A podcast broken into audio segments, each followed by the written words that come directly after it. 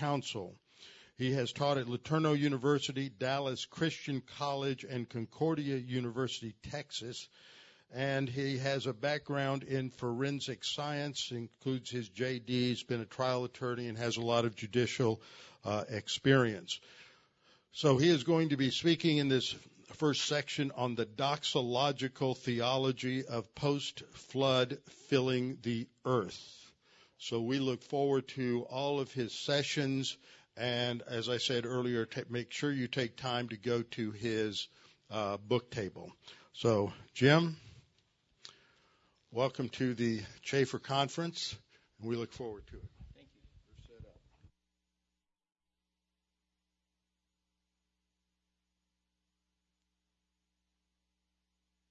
you. There you go. Okay. Thank you. Thank you, Dr. Dean, without which nobody would hear anything I have to say. And I also want to uh, thank uh, Dr. Andy Woods and uh, Dr. David Roseland and Connie and Barb and Rebecca and everybody who's uh, helped put this together so that I'll have something meaningful to share with you, hopefully. Lord, thank you for this conference. I ask that you would be honored in the time that we share together and that we would appreciate you more as the wonderful God that you are as a result of our time together. In Jesus' name. Okay, doxological apologetics. That's our topic for this afternoon. And 1 Peter 3:15 and Psalm 138:2 are relevant to that. Um, but before I read those two verses, I want to read a few verses from the Gospel of John, chapter 5, starting at verse 44. And uh, they, the Gideons used to make Bibles that I could read, but the fonts keep getting smaller. Sometimes I need double glasses. Okay. Um, how can ye believe who receive honor one of another and seek not the honor that comes from God only? Do not think that I will accuse you to the Father. There is one who accuses you, even Moses, in whom you trust. For had you believed Moses, you would have believed me, for he wrote of me. But if you believe not his writings, how shall you believe my words? And so Christ endorsed the books of Moses, which of course start with the book of Genesis, and we'll be uh, looking at several parts of the book of Genesis, and tonight, in particular, uh, excuse me, this afternoon as well as tonight, we'll be looking at passages from Genesis. And Genesis is under attack, and it has been for a long time, especially the last 150 years.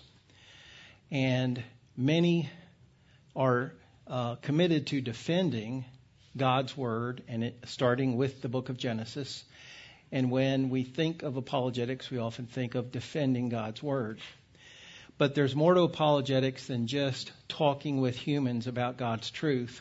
Because when we look at 1 Peter 3, verse 15, we see that it begins with, but sanctify the Lord God in your hearts. So that's the vertical aspect of biblical apologetics is we start by the commitment to honor God in our hearts with how we think through his truth and then share it with others whether we're sharing it with people who are confused and have a good attitude toward His Word, just want to understand it better, or whether we're sharing it with people who have a bad attitude toward His Word and they need to be corrected. In either case, we start with sanctifying the Lord God in our hearts.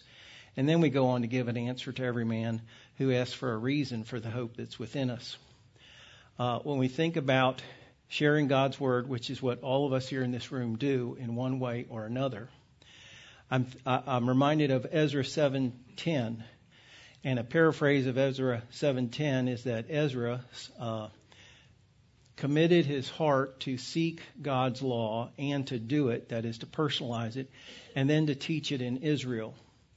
So if you look at the action verbs in Ezra 7:10, you'll see the how of of uh, a ministry focused on God's word the, the heart attitude to find out what truth has God given us, and then to personalize it to our own lives, and then to share it, to pass it on to others.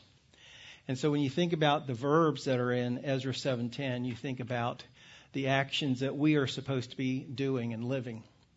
And yet, there would be no action like what Ezra had if God first had not given his truth. There would be no law of the Lord to seek and to personalize and to share with others if God had not first, of his grace, chosen to give us his word in written form so that we could have it and apply it to our own lives and also to share it with others.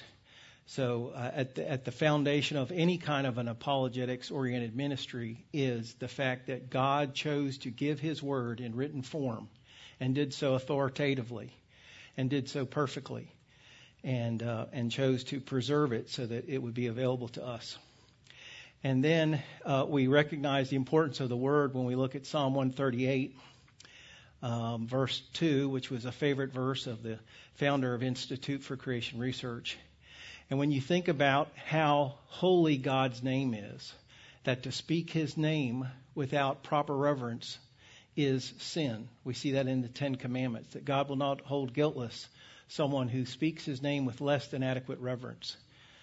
Um, and yet, Psalm 138:2 says, I will worship toward your holy temple and praise your name for your loving kindness and for your truth, for you have magnified your word above all your name. So he holds his written word even higher than his holy name. So that is the foundation on which we think about um, this whole area of biblical apologetics, which we will see that uh, applying that will involve a combination of the Great Commission and the Genesis mandate. But before we look at the verses in Genesis on that, let's look at this third verse from the book of Jude where Jude um, role models an attitude of submission to God's will. Jude is writing about rebels, and in the process of writing about rebels, he role models himself as the opposite of a rebel. Because the, the prophet Jude wanted to write the book of Romans, but God had chosen to assign that to the apostle Paul. And so Jude says, I, when I was when I gave all diligence to write unto you the common salvation, I assume he wanted to write a book like the book of Romans, which, you know, is, is just such a wonderful soteriology uh, epistle. It was needful for me to write unto you and to exhort you that you should earnestly contend for the faith that was once delivered unto the saints. So God had a different assignment for Jude, and it was not to write a treatise on salvation. It was to write an epistle, a short but power packed epistle of only 25 verses on how to deal with those who come into the assembly of the believers and they're false and they're troublemakers. And that's what the book of Jude is all about, but that's a, that's a different, um, that's a different topic, so we'll move on. But all of which is to say, God gave the faith that was once delivered to the saints. So it was, again, God's gift of the written word of God that we are to contend for. And part of, uh, if you go through the, the book of Jude, you'll find that many times it refers to um, some topic that is introduced in the book of Genesis. And Genesis is true history. And so you probably need a poem right about now. So this is a, a limerick. Uh, this is a limerick I wrote about how Genesis is history, it's not Hebrew poetry. Uh, people say that when they don't want to believe it's true. So I, I titled this Some Get a Bang Out of Fables. The Bible to read, some are able, yet prefer to read a false fable. Though God's word says six days, a big bang gets their praise. Their doctrine, therefore, is unstable.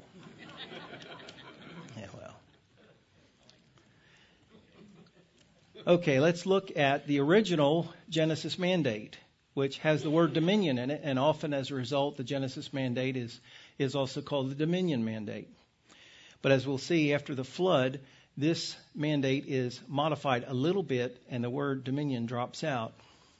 But the original mandate before Adam sinned was that God blessed them and said, Be fruitful and multiply and fill the earth replenish the earth and subdue it, and have dominion over the fish of the sea, and over the fowl of the air, and over every living thing that moves upon the earth. That was the original responsibility, the original jurisdiction that God gave to Adam. Uh, and then, you know, and we're skipping six chapters from there, you know how Adam sinned and God promised redemption, and the world got evil, and God sent the flood.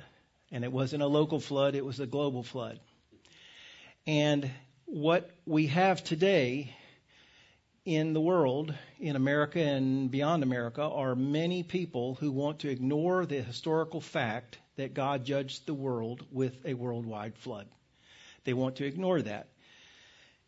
And this is going to be uh, important in several several respects, but one of them that we're going to think about this afternoon is what is called the uniformitarian principle.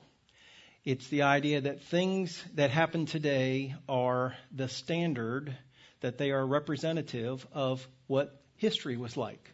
So if you want to know what happened in the past, you just look at how the world runs today. And whatever processes are normal today, the assumption is made that's the way things were in the past. It's extrapolating backward with the assumption that what we call normal or average processes today were normal and average in the past the obvious um, dis, uh, the obvious disproof of that, the obvious refutation of that is that the worldwide flood was not normal. We don't have worldwide floods every day, thankfully, and uh, so that wasn't normal. And so, if we look at how the world runs today, it does not give us a representative picture of what it was like in the past when there was a worldwide flood. And the same would be true of Creation Week the kind of things that were going on in Creation Week are not normal. They don't go on today the way that they happened then. So, processes in the world today are not representative of some of the unusual things that God did in the past. And we'll uh, particularly focus on that uh, on Wednesday, uh, Wednesday morning, when we uh, look at uh, sloppy science and sloppy religion. But um, Peter says that the people who today are walking after their own lusts and scoffing and uh, ridiculing the idea of the Lord returning, they are the ones who are saying that things are going on as they always have from the beginning, and that they are will, willingly ignorant of the fact that the world that then was was overflowed with water and perished. Um, and if you weren't on the ark, you were in trouble unless you were a whale or a shark or something. All right, now we get to the other side of the flood. We get to the post side uh, portion of human history, and we see that the Genesis mandate is revised, and we see that in Genesis chapter 9, starting at the verse verse. And God blessed Noah and his sons and said unto them, Be fruitful, multiply, replenish the earth, and the fear of you and the dread of you shall be upon every beast of the earth and every fowl of the air upon all that moves on the earth, upon all the fish of the sea. Into your hands, into your hand are they delivered. The word dominion is not there. And in fact, uh, animals now will have a disposition of being shy around humans unless humans overcome that shyness by domesticating them, such as if you feed them on a regular basis, especially if you feed them since they were babies. And so if you uh, if you are there when the eggs hatch and the little chicks come out and you feed them and you protect them. And as they grow into be hens or roosters, they treat you differently than if they were just in the wild and you came upon them. So the book of James talks about the domestication of, of uh, animals, but the predisposition of animals until they are, or unless they are domesticated, some of them never really become domesticated, um, at least until the millennium, uh, we see a different situation after the flood. But we also see a common aspect to the Genesis mandate as renewed, and that is be fruitful, multiply, and fill the earth.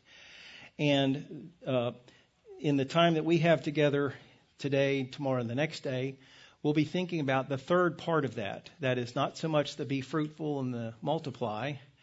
Um, that that could be a whole different seminar, seminar, but the filling of the earth. And the filling of the earth has the idea of geography the, it's the opposite of the Tower of Babel of staying all in one place. It's rather spreading out over the inhabitable earth and honoring God in the process. So that's going to involve families, families in action. And when we think about families, we think of two different kinds of families. One, of course, would be the family that you're born into, your physical family, your uh, uh, the family that that you belong to because of procreation and many generations. It traces back ultimately to Adam and Eve. And we had no choice of what family we were born into. However, we do have a choice of whether we will belong to God's forever family as a result of redemption, specifically accepting the redemption that comes by being in Christ. So accepting Christ means accepting the redemption that comes with and in him. John chapter 1, starting at verse 10, says, He was in the world, and the world was made by him, and the world knew him not. That's unbelief. He came unto his own, and his own received him not. That's unbelief. But as many as received him, that's belief. To them he gave power, he gave authority to become the sons or children of God, even to them who believe on his name. So, we're thinking about family history, and in particular, we'll have two messages on family history um, tomorrow. Now, you may not have thought this thought, or maybe not recently. But one day I was driving home from work and I was making my usual left turn. And when I go by, uh, make this left turn, I go by this one spot, and there's a pond, and it has the pond is ringed by these uh, stick-up things that look like big corny dogs. Um, cattails is what they're called. Uh, and a lot of times cattails have red-winged blackbirds hanging out nearby. So since I'm a bird watcher and have been ever since second grade, that's a different story. I think that's later tonight or maybe tomorrow. Anyway, I like to look at the birds. And then I had this scary thought. Now, you've probably heard several speakers talk to you about Gen- uh, no, Psalm 139. You were fearfully and wonderfully made. How many have heard talks about you were fearfully and wonderfully made? And then what is the speaker going to tell you? How wonderfully made you are. And he never covers the part about fearfully. But we're fearfully made. And this was scary for me because when I looked, I didn't see any red winged blackbirds, but I saw grackles. And we got lots of grackles in the Dallas area. And I saw a bunch of grackles, and then it hit me. And it made me shudder. That could have been me. God could have chosen to make me a grackle. You know, one of those. And I couldn't have done anything to stop it. All right, now you're laughing, but you know what? It could have happened to you. You could have been a grackle. And if you deny it, if you think not, next time you go by a parking lot that has a bunch of grackles, look at them. It happened to them. It could have happened to you. It could have happened to me. I could have been a grackle.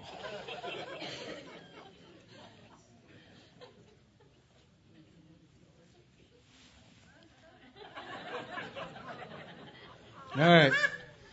Support your local grackle. Maybe that'll help you remember this part of the message. But anyway, the point is, it's grace. It's grace that we're human beings. It's grace not only that we're human beings, it's grace that we are the very specific human being that each one of us is. And that was God's choice, and we had nothing to do with it. So, when people have a hard time and you're explaining to them that salvation is by grace, and you really mean the word grace as in free grace, I mean, is there any other kind of grace? I mean, but you, it's a shame you have to say free grace. But it's free.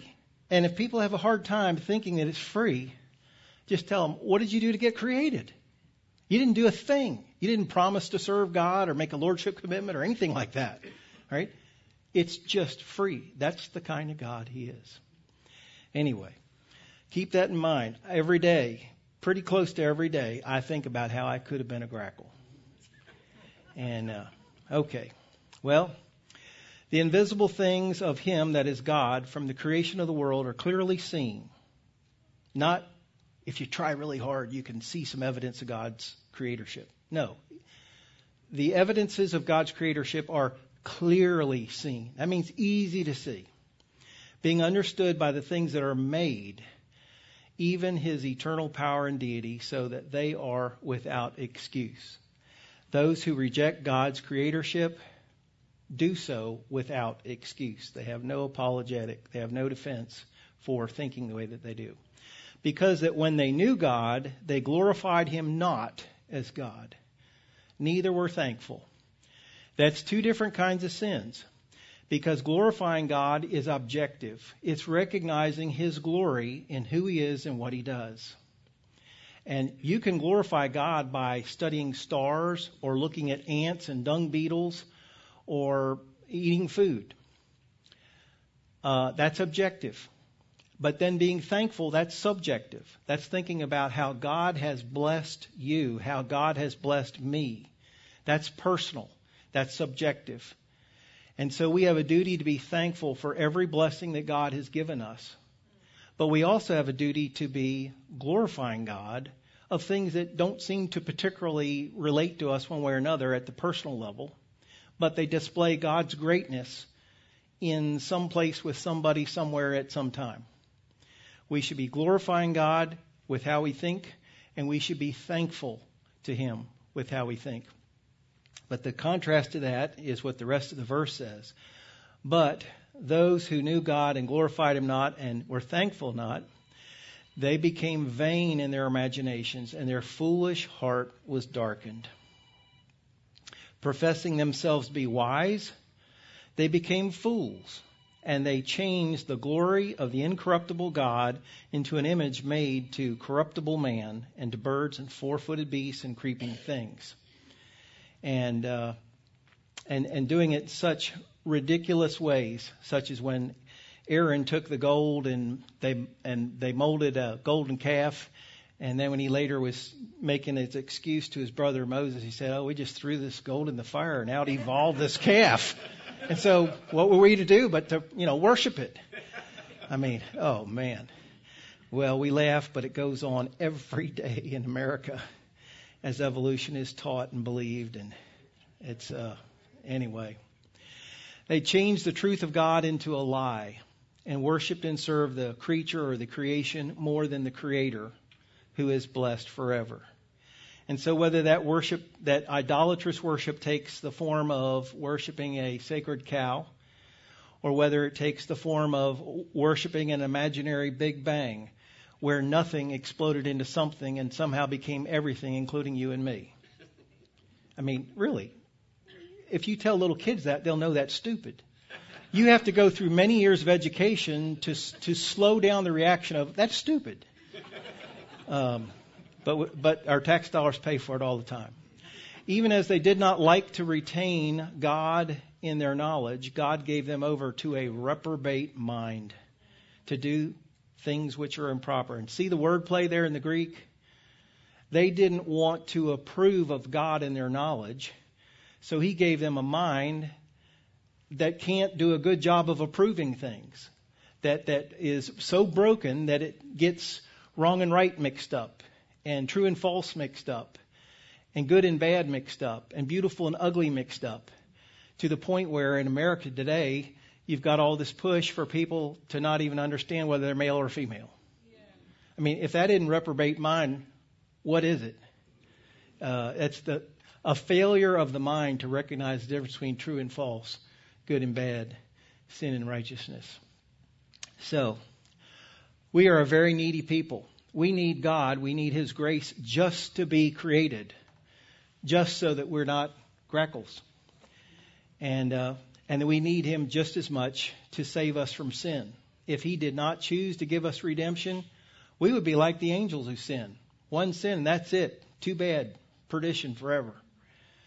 But He has chosen to be gracious to us and to give us redemption, and so that we can be saved from sin. But we also need God to give us truth. And if He doesn't choose to give us truth, we're going to go without it uh, we are not strong enough to come up with what is in the Bible. The truth that is contained in the Bible, if God didn't give it to us, we would not know it with certainty. And we just need to admit it, that uh, we depend on Him for that.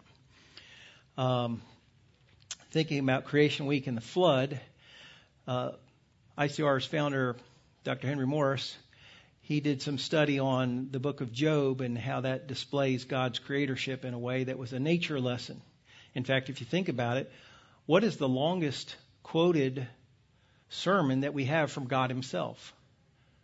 Uh, if I had to guess, I would think it would be Job chapter 38, 39, 40, and 41. That's a, that's a lot of words.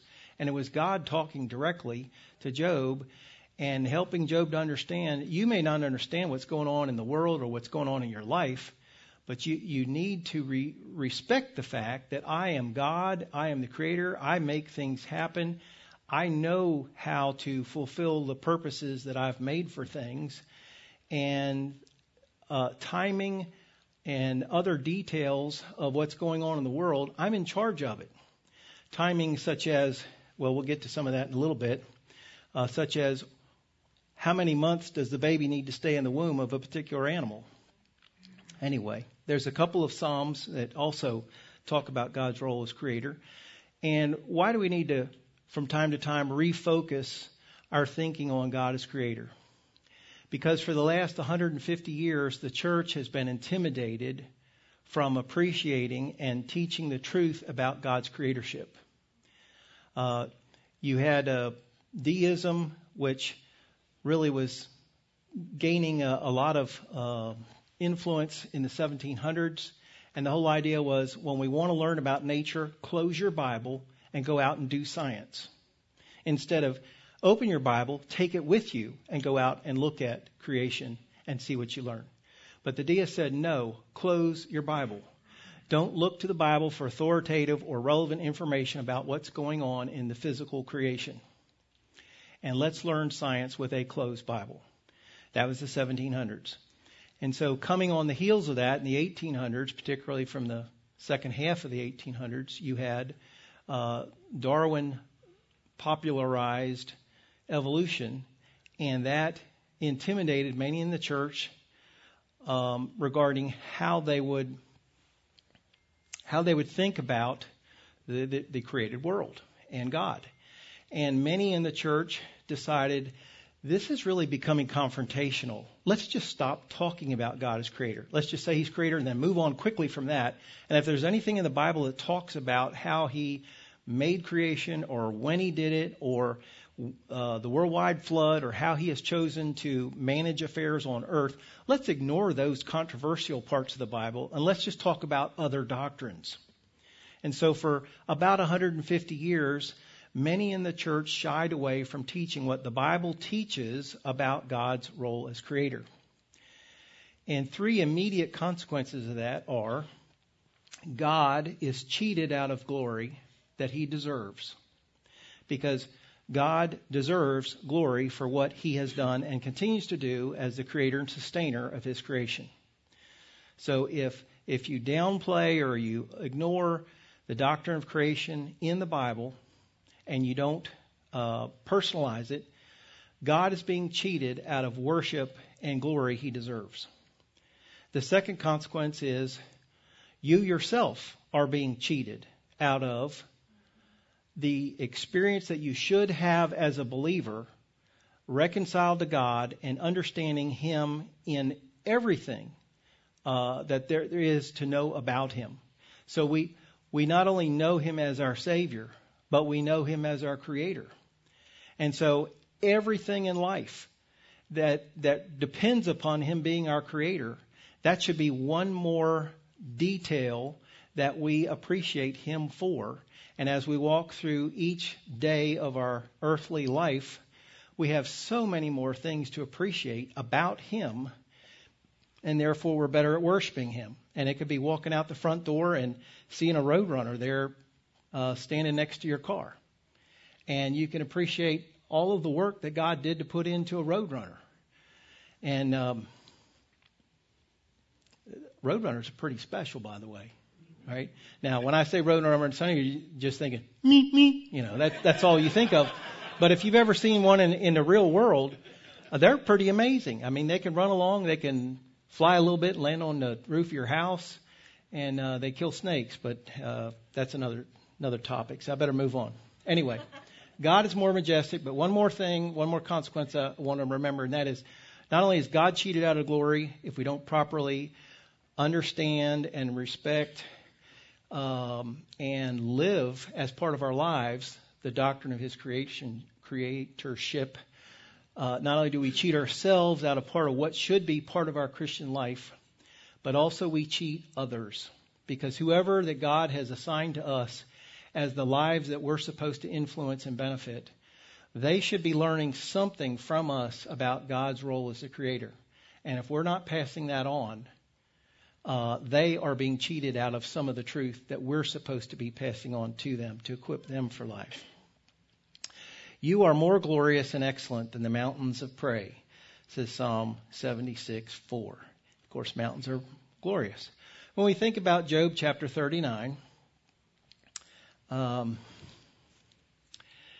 we have examples of God's caring providence in the form of, of a list, a list of animals who illustrate something. And there's nothing haphazard about how what God chooses to include in his word.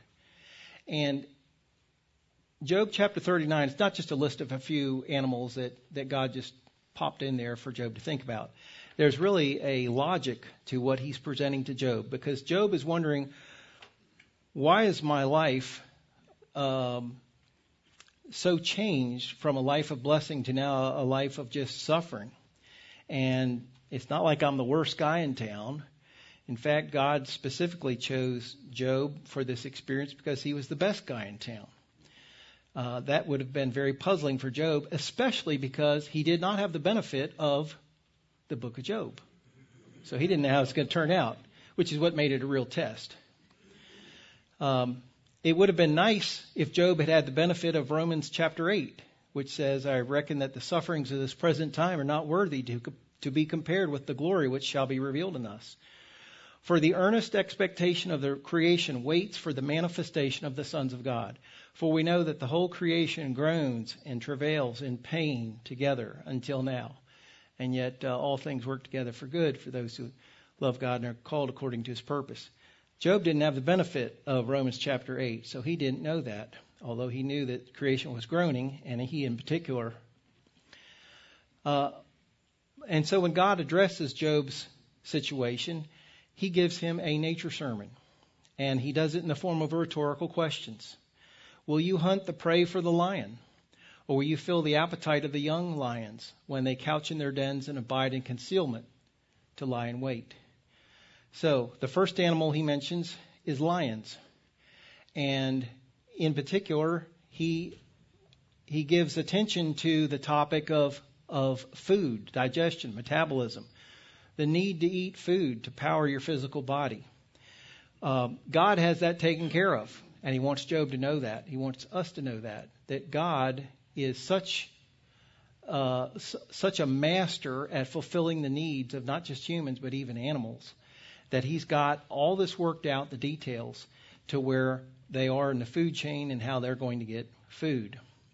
But it's not just animals on the land, it's also birds of the air. And the example he picks for that is the raven. Who provides for the raven its food? And when its young ones cry unto God, they wander for lack of food. In other words, God makes sure that the ravens, as a created kind, have food to eat so that they can successfully reproduce and have the next generation. Same thing with the lions. So, food needs and the digestive system to make use of that food. Because it's not enough just to have food. You have to have the right digestive system that can make the benefit of it. It's not just putting energy into your body. If it was just putting energy into your body, you could just take hot coals off of a charcoal grill and stuff them in your mouth, and you get lots of energy. But it wouldn't be beneficial energy. It wouldn't help you at all. So God has designed our bodies and des- designed our food sources so that the two click together and produce a good result. God continues. Do you know the time when the wild goats of the rock bring forth, that is, uh, go to, to beget, that is, to give the next generation? He's asking Job, Do you know about the reproductive cycle and the pregnancy cycle of the wild goats of the rock? Well, Job doesn't, but God does, and he's provided for it. Or can you mark when the hinds, that is the female deer, do calve?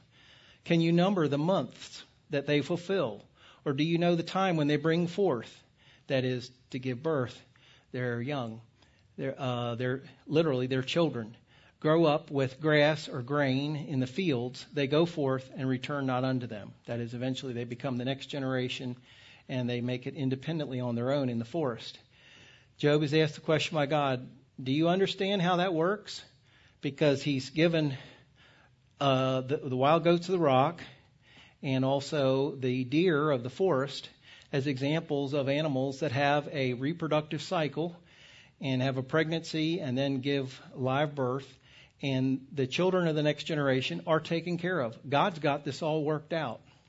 So the lesson to Job is, of course, I've got things worked out for you. It may look rough in the present moment, but I've got it worked out. He moves on to another animal. Who has set out the wild donkey free? Not the domesticated donkey. This is a wild one. Or who has loosed the bands of the wild monkey? His house I have made the wilderness, and the salt land is his dwellings. He scorns the multitude of the city, neither regards he the crying of the driver. The range of the ma- mountains is his pasture, and he searches after every green thing. Of course, there's not a whole lot of green things in the wilderness, and so whatever green thing there is growing up out of the ground, this wild donkey needs to find it and eat it because he is a, you know, member of the horse family, and therefore he's a, a vegetarian. But the point is, this is a this is a donkey that lives in the wilderness. There's no human looking out for him, feeding him, and yet God is taking care of their needs in a wild habitat. Will the unicorn? Whoa, unicorn. Well, the King James Bible uses the word unicorn. If you have a uh, Noah Webster 1828 dictionary, how many of you have one of those big green? You know what I'm talking about? So the Noah Webster 1828 dictionary. If you look up the word unicorn, and you remember what page it's on? That's a trick question. There's no pages on that one. He didn't bother to put page numbers on it. Um, but if the entry on unicorn, if you look it up, it says a one-horned rhinoceros.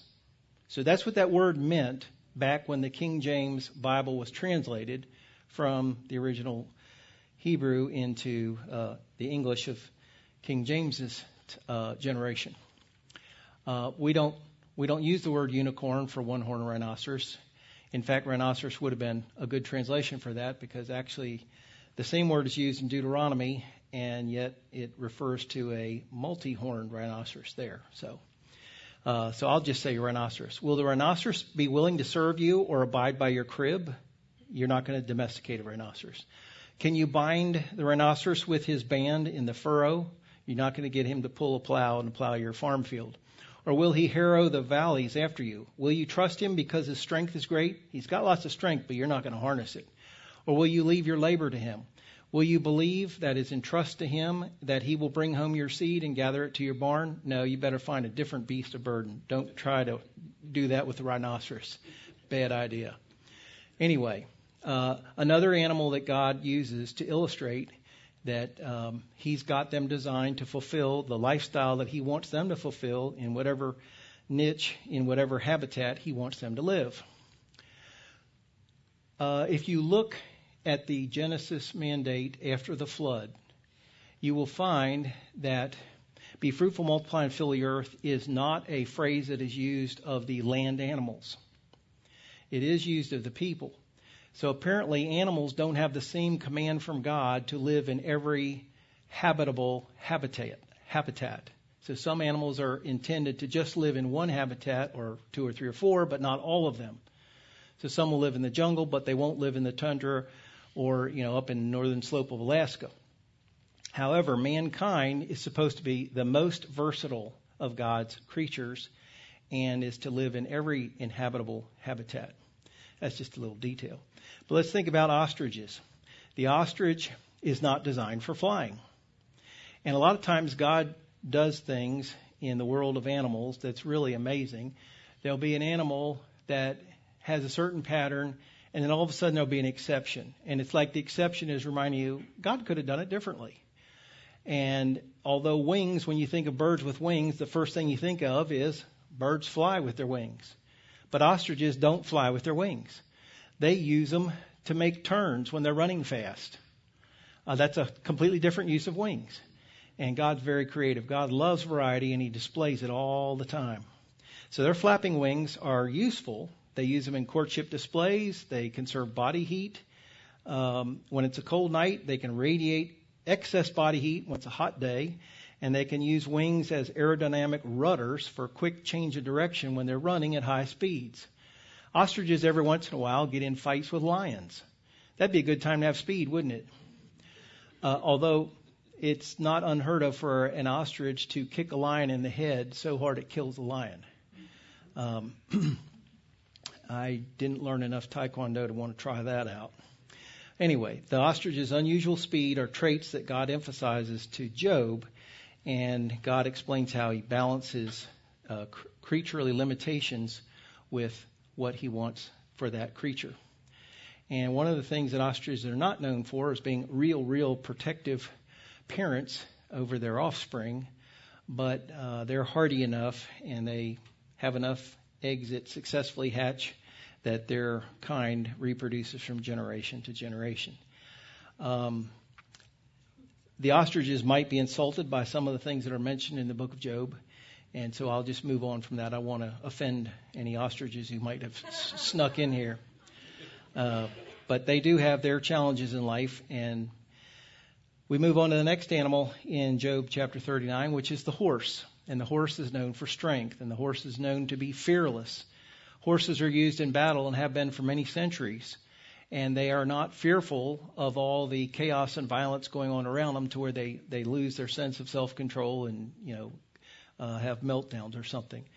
They they are strong and they're not afraid like grasshoppers. Grasshoppers jump real quick, and then uh, because they're they're more known for f- fear and and so they want to escape. Horses are not quick to want to escape a situation, particularly if they've been trained, such as military horses. The glory of his, that is the horse's nostrils, is terrible. He paws in the valley, rejoices in his strength. He goes on to meet the armed men. He mocks at fear. He's not affrighted. He says among the trumpets, Ha ha! He smells the battle afar off, the thunder of the captains and the shouting. And then we move on to the hawk. And the hawk demonstrates some uh, completely different thing. Does the hawk fly, or you could translate it wing, does the hawk wing by your wisdom? And stretch its wings toward the south. Now, why would a hawk stretch its wings toward the south? Got a map there of the Holy Land. If you look to the south, that's where the hot, dry air comes from. And the hawk, like other big birds of prey, like eagles, has a heavy body. And it takes a lot of energy to lift off from start. Now, once you get up there, you can soar and that doesn't take as much energy. But the actual liftoff requires a lot of energy. In fact, sometimes you may see in Texas vultures on the highway, and it's because they couldn't lift off fast enough to get out of the way of an oncoming car while they're eating something that hit by a previously um, traveling through car. But they have heavy bodies. And what they typically will do, hawks and, and eagles and other big birds of prey like that is they will build their nests in high places. And when the uh, morning sun comes out and it starts heating the ground below the high place, say a cliff or something where they have a nest, that uh, the rocks heat up and they radiate some of that warmth back up. And as the warm air rises, that thermal air current goes up. It's like an elevator.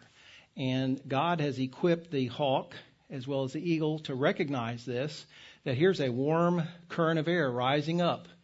Hop off the cliff, land on this thermal air current, and ride it like you would an elevator up and up and up and up.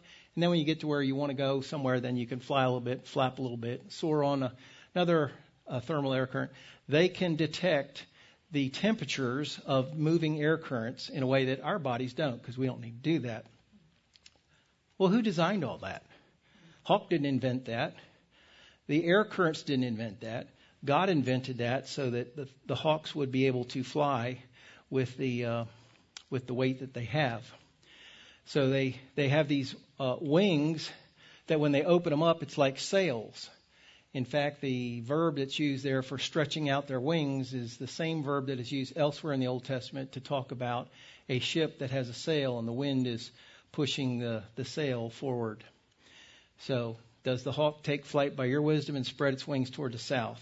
Obviously, no, Job didn't do that, and then the hawk didn't do that, and the wind didn't do that. God did that. And the eagle mounts up at does the eagle mount up at your command? No, he mounts up at God's command and makes its nest on high. Same thing. The eagles they're they're known for putting their nests in high places so that they can take advantage of rising air currents and not spend so much energy uh, flapping to get up in the air. Obadiah also makes mention that eagles soar and they make their nests in high places. Well, First Peter would be a verse. First Peter 4:19 would be a good verse for Job. He probably would have benefited a lot if he had this verse. Therefore, let those who suffer according to the will of God commit the keeping of their souls unto Him in well doing, as unto a faithful Creator. Job was dealing with a faithful Creator. We always are.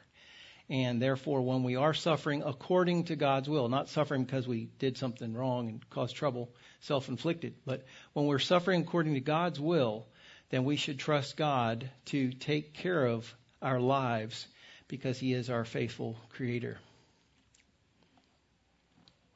By the way, if you go to Montgomery College Germantown campus, you can look at their water tower and you'll have a world view. oh well. All right. Well, Scripture identifies Christ. You won't hear this from the intelligent design crowd because they're like deists. They keep their Bibles closed. But Scripture identifies Christ as the Creator. So it's not just some Creator out there, it's a very specific Creator, the Lord Jesus Christ, who directly created the entire cosmos and all its life forms, and then later on entered His own creation. Can you count all the stars?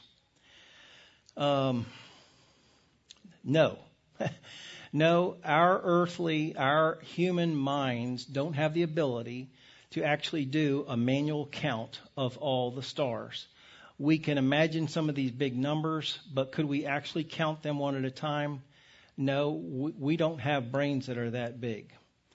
Um, as the host of heaven cannot be numbered, cannot be recorded in itemized detail, neither the sand of the sea measured, so I will multiply the seed of David my servant and the Levites who minister under me.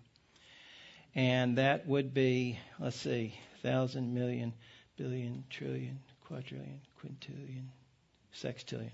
I think if I counted right, that's about 10 sextillion stars, which if you took one second, because they'd have to have long names, if you named each one one per second, it would take you 300 trillion years just to name them.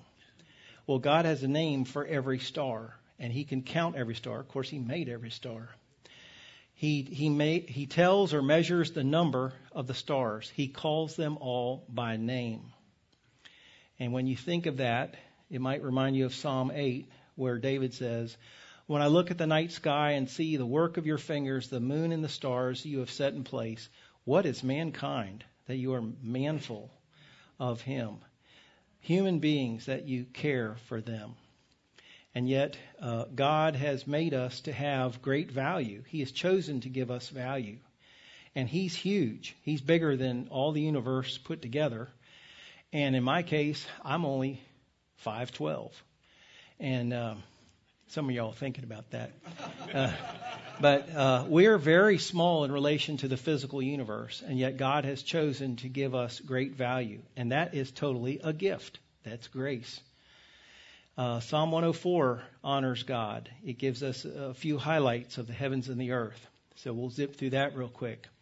Bless the Lord, O my soul. O Lord my God, you are very great. You are clothed with splendor and majesty, covering yourself with light as with a garment, stretching out the heavens like a tent.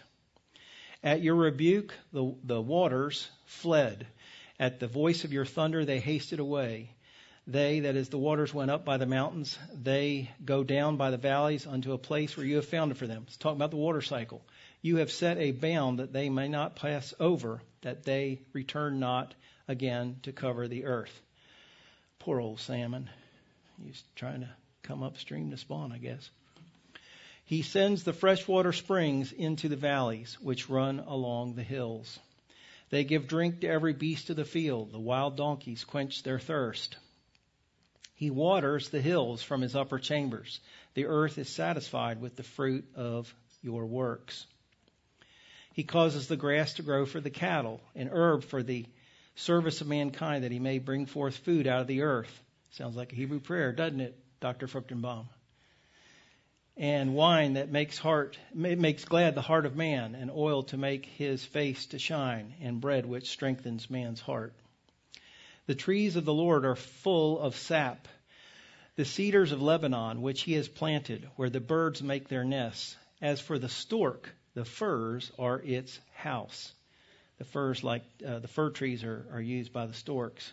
There's a coin from Israel there. And uh, the bird watcher's blessing is let, let the storks be with you. Okay. All right.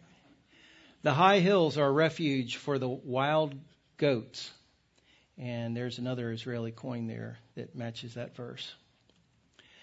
Do you know the time when the wild goats of the rock bring forth? We talked about that already. He appointed the moon for seasons. The sun knows its goings down.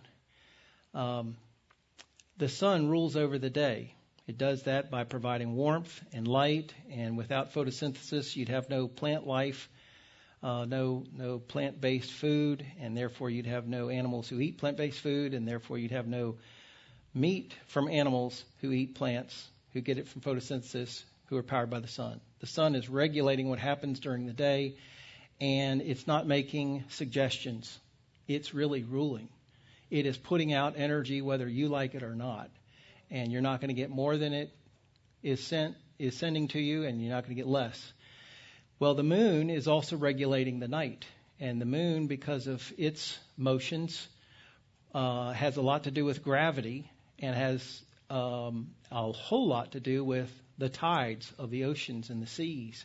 And so anything that's dependent upon the sides, tides or the lunar cycle, such as the, the reproductive phases of many animals, it's all governed by the moon. And the moon is not putting out suggestions, it is literally ruling. It's ruling similar to uh, what's called a, uh, a governor on a delivery truck. I'm curious, how many of you ever been to the Washington, D.C. area, uh, the Beltway, going, been on the Beltway? It's safer nowadays because I'm not driving a delivery truck there. But when I did, the delivery truck I drove had a governor on the engine. And the governor would not allow the engine to go faster than 55, or otherwise we lost our insurance coverage. And uh, anyway, um, with me driving, it's good that they had insurance coverage on those trucks.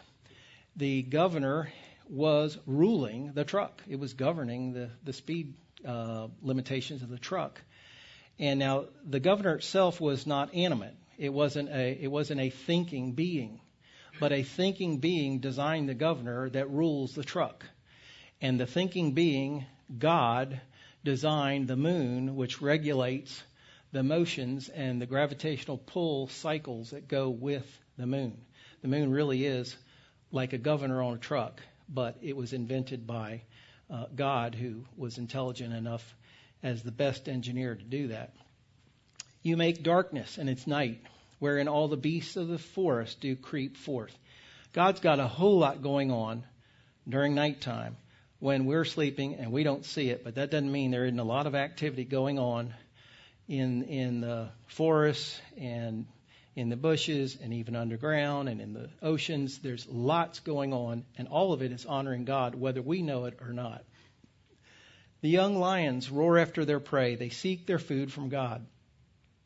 The sun rises, they gather themselves together, lay down them in their dens. This is Psalm 104, we're continuing in. Mankind goes forth unto his work and to his labor until the evening. So our priority is to glorify God and enjoy Him forever. Well, we have a few things to think about in, in uh, before we go to Q and A time, and, and one of them is that God is to be glorified and He is to be thanked. He is to be glorified for everything and objectively He deserves honor for, and he is to be thanked for every personal blessing that He has been in your life and in mine. And if we're not doing that, we are cheating God out of His glory. We are cheating ourselves out of what should be our proper Christian life experience on this earth. And we also will be cheating others who God has assigned us to, to uh, teach those other, whether in our family or students or in our churches, uh, we're to be sharing with them how wonderful creator God is. And if we're not excited about that, there's something sinful going on. There's something very wrong. We should be very excited about being God's creatures who not only He chose to make us who we are rather than grackles, um, but also He chose to, of His grace, provide us with redemption in Christ. And of His grace, gave us the written Word of God so that we could know all of these wonderful truths that we need to know. Well, let me say a word of prayer and then we'll do a Q&A. Lord, thank you for just being our God. Thank you for choosing to make each one of us. Thank you for all of the actions that had to happen before we were created uh, through the procreative process so that we would have the ancestries that we have. Many people needed to be alive and to meet other people and without all of those things happening in your providence in generations past, we wouldn't arrive safely on planet Earth. But you have done all these wonderful things just to make us who we are. And then on top of that, as sinners, we need forgiveness, and you have provided for that in your Son, our Savior, the Lord Jesus Christ, and his shed blood on the cross and his resurrection for us. And on top of that, you have, through your Holy Spirit, guided prophets of old to give us the specific books of the Old and New Testament so that we would have in perfect and authoritative and completely relevant and in uh, all of these other perfect adjectives that need to be used to talk about how wonderful your written word is, that we would have that and have that available in our own language and still have the freedom to read it and to, uh, with your Spirit's uh, guidance to try to obey it and to be able to share it with others. We just thank you for being our God. I ask that you'd uh, bless all these people and, and all of the uh, speakers and activities that are part of this conference this year. We thank the, uh, for you, you for all those who have worked tirelessly and, and through inconveniences to put this together. And uh, we just thank you again for being our God. In Jesus' name, amen.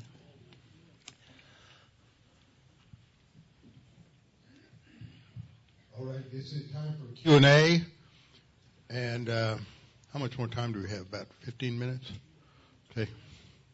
Anybody have any questions over on this side, Dan's side? What that means is either you were perfectly clear or that it was so opaque they don't even know what questions to ask. I, I heard a lot of snoring coming from that direction. Well, that wouldn't have been me because I was working in the other room. All right. Anybody over here? We have one question from Jeremy, okay?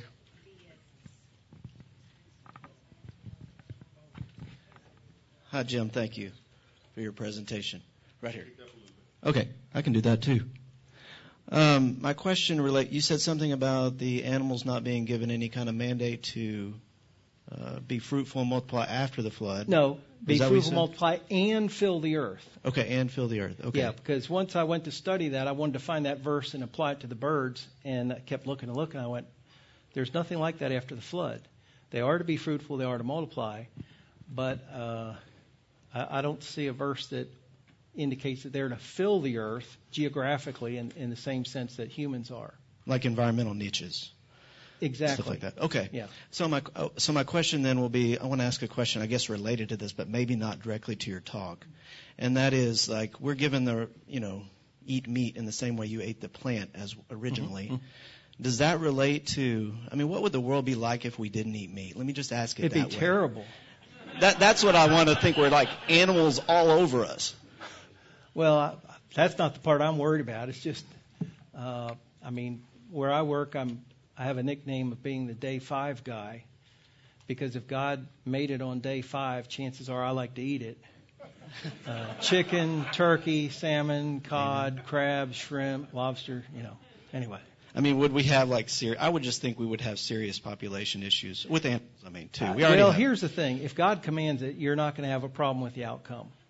If if God says do it, it's going to work out okay because He's not going to command something that produces a bad result. Now, okay. how he would work out the details on that, you know, that's a whole different thing. Okay, one other But question. We, we've got lots of land right now for humans to develop. I mean, this this world, if it wasn't for the sin problem, look, look at the enormous amounts of land that have no humans living there. I mean, you could start with just the the country of Russia, and this huge landmass that, with people cooperating and using the technology that's available today, um, you could have multiples of the world's population right now, and we could all be doing a very happy job of living together, reproducing, filling the earth. But we're not. One other question related to you said animals in a post-flood world are basically shy, human shy, Yeah, or something like God that. said that He put the fear on animals. Right. So um, there's like this interesting story that someone introduced me to, the Little Tyke story that George Westbeau wrote a book about in the 1950s or 60s, uh, a little lioness that grew up on Hidden Valley Ranch. Are you familiar with this story? This lioness that didn't eat meat and lived around. No, that was long before my time. Or, or maybe what I should say is I hadn't learned to read yet. Anyway. I was just going to ask if you would comment on it. So- no. Okay. I, I do know that there's been a lot of people who have raised animals that we think of as wild and inherently wild, and they've raised them since babyhood on a vegetarian diet, and so they're not attracted to attacking. And then every once in a while, one of them that they think is purely domesticated and nothing like that will ever happen. Some some Something switch happens. comes on and somebody gets bit, and it's a bad day for somebody. In Texas, from what I understand, the law from uh, Exodus about the goring ox is still, roughly speaking, the law of Texas. They call it the one free bite rule. That uh, if your dog's never bit anybody, the first bite is free, but then you get sued after that. But there's some exceptions to that, like if it's a Rottweiler or uh, there's a couple other breeds that they regard as inherently dangerous, so those dogs don't get a free bite. Okay. Chihuahuas. Well.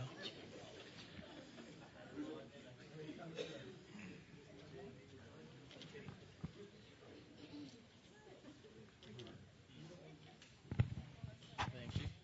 Uh, thank you very much. Uh, one of your points, you were kind of talking about gestation, and I've never really thought about that.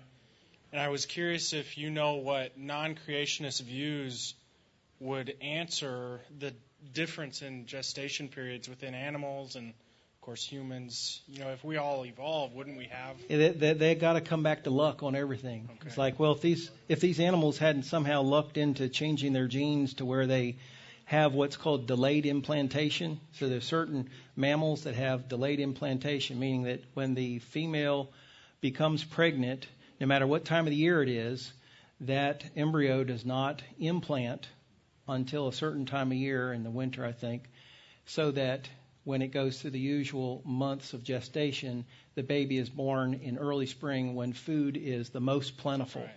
which is helpful for both the babies who are hungry and also for mama who has um, had great demands on her system in bearing the children and uh, lactation. So it's a, a big, big energy demand there. So all they can say is, "Wow, sure is lucky it worked out that way." And I guess if it hadn't worked out that way, they'd have gone extinct. You know, survival of the fittest. That's all they can say. As Tommy would say, that's Calvinist luck.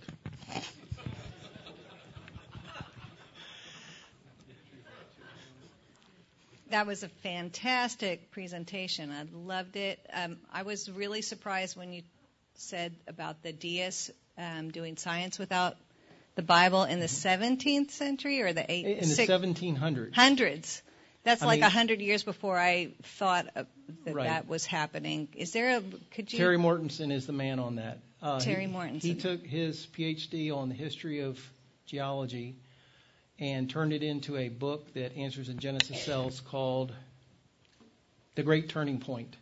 so That's could the book to get. I could find that on AIG. Yes. Terry- So Terry Mortenson, uh, The Great Turning Point, and what he documents there is how the uniformitarian and deep time concepts, which of course disagreed with the book of Genesis, became popular in the 1700s. I think you can actually go back into the 1600s for a little bit of it, but I- I'm talking about when it became kind of fashionable in academic circles. Look for the 1700s, so that by the time you get to, and of course, continuing into the first half of the 1800s. So when Darwin uh, starts making an impact in the second half of the 1800s, it, the, the, the landscape is already ready for what he is trying to introduce because they've already gotten used to the idea for multiple generations of closing their Bibles and then going out to do science instead of starting with the Bible and recognizing God, who knows everything, has given us the framework in the Bible to understand the physical creation around us. Let's learn what we can from this and then go out and look at the details. And so that's why they get so many things wrong in the 1800s and for the next century plus. Uh, so you mentioned the absence of the dominion mandate repeated in Genesis 9. I just said the absence of the word dominion. The word. So uh, the, the, the level of control that mankind has over animals is different after the flood. And of course, a, a very obvious reason for that is, um, as we are very thankful that we eat meat, um, it wouldn't work out that well if animals had no shyness toward humans, because then you know how humans are. They would be so greedy they would um, they would just you know wipe out different animal kinds and not leave enough left after they've eaten their how much they should eat, but not uh, be wasteful about it. And, and history is full of, of wasteful killings of buffaloes and, and uh, passenger pigeons and other things like that. In fact, uh, let me look at a verse in Deuteronomy chapter 22 because this problem didn't go away um, after the book of Genesis. When the Jews are getting ready to go into the promised land under Joshua's direction. They're going to be encountering an ecosystem very different from the from the uh, desert on the east side of the Jordan River. And in Deuteronomy chapter 22, starting at verse 6, they're given a wildlife protection law from Moses says, If you happen to come upon a bird's nest along the way in, in any tree or on the ground, because some birds make their nests on the ground, like under bushes, and others make their nests in the tree, uh, in the branches. So if you if you happen to come upon those with the young ones or the eggs, and the mother sitting on the young, uh, sitting on the young or on the eggs, you shall not take the mother with the young. So this was a, a Mosaic law you shall surely let the mother go, but the young you may take for yourself in order that it be well for you and that you may prolong days. It, two populations are benefited from restraint on that. One is the population of birds. If you don't eat two generations at one time, you, you know, you're less likely to uh, wipe out a population, which is really a food source not only for you but for future generations. And then, of course, it's beneficial for the humans that they show restraint for a food source because if you keep the food source reproducing, then that's more food not only for your generation but for generations to come. So we see even in Deuteronomy chapter 22 verses 6 and 7 that God cared about balancing the, the animals as food sources from just total wastefulness. And so another way of protecting the animals as food sources as well as just protecting them so that they could live on the earth is to put a fear in them, to put a predisposition in them when they see a human coming. You know, let's let's flee. Uh, so I have a follow up to that. Then some would say that the absence of the uh, repetition of the word dominion in Genesis 9 is in recognition of man's fall, uh, that they are no longer the ruler of this world, but Satan is the ruler of this world. Would you confine that absence of the word uh, dominion there to the the need to protect animal life, or would it have a, a larger uh, aspect to it? Well, certainly, man, certainly, creation is fallen with Adam's sin.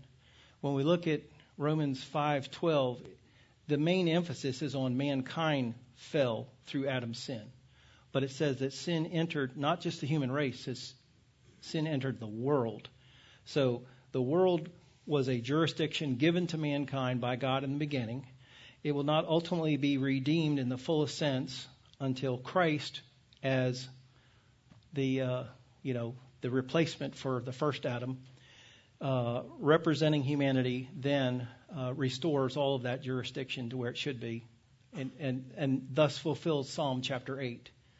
But um, in the meantime, uh, all of what was given to Adam is still affected by the curse. And so uh, I, I know that there's some groups out there that think that because Adam sinned, somehow all his jurisdiction was given to Satan. Uh, I don't think it's quite that simple. Um, but that that's probably a, a long conversation that we we could have later.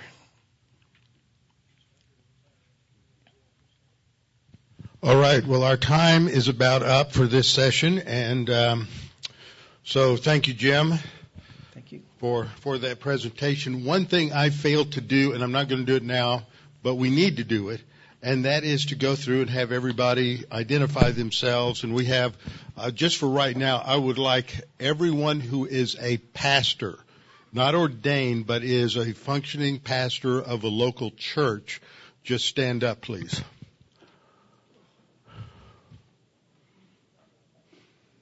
Somebody count.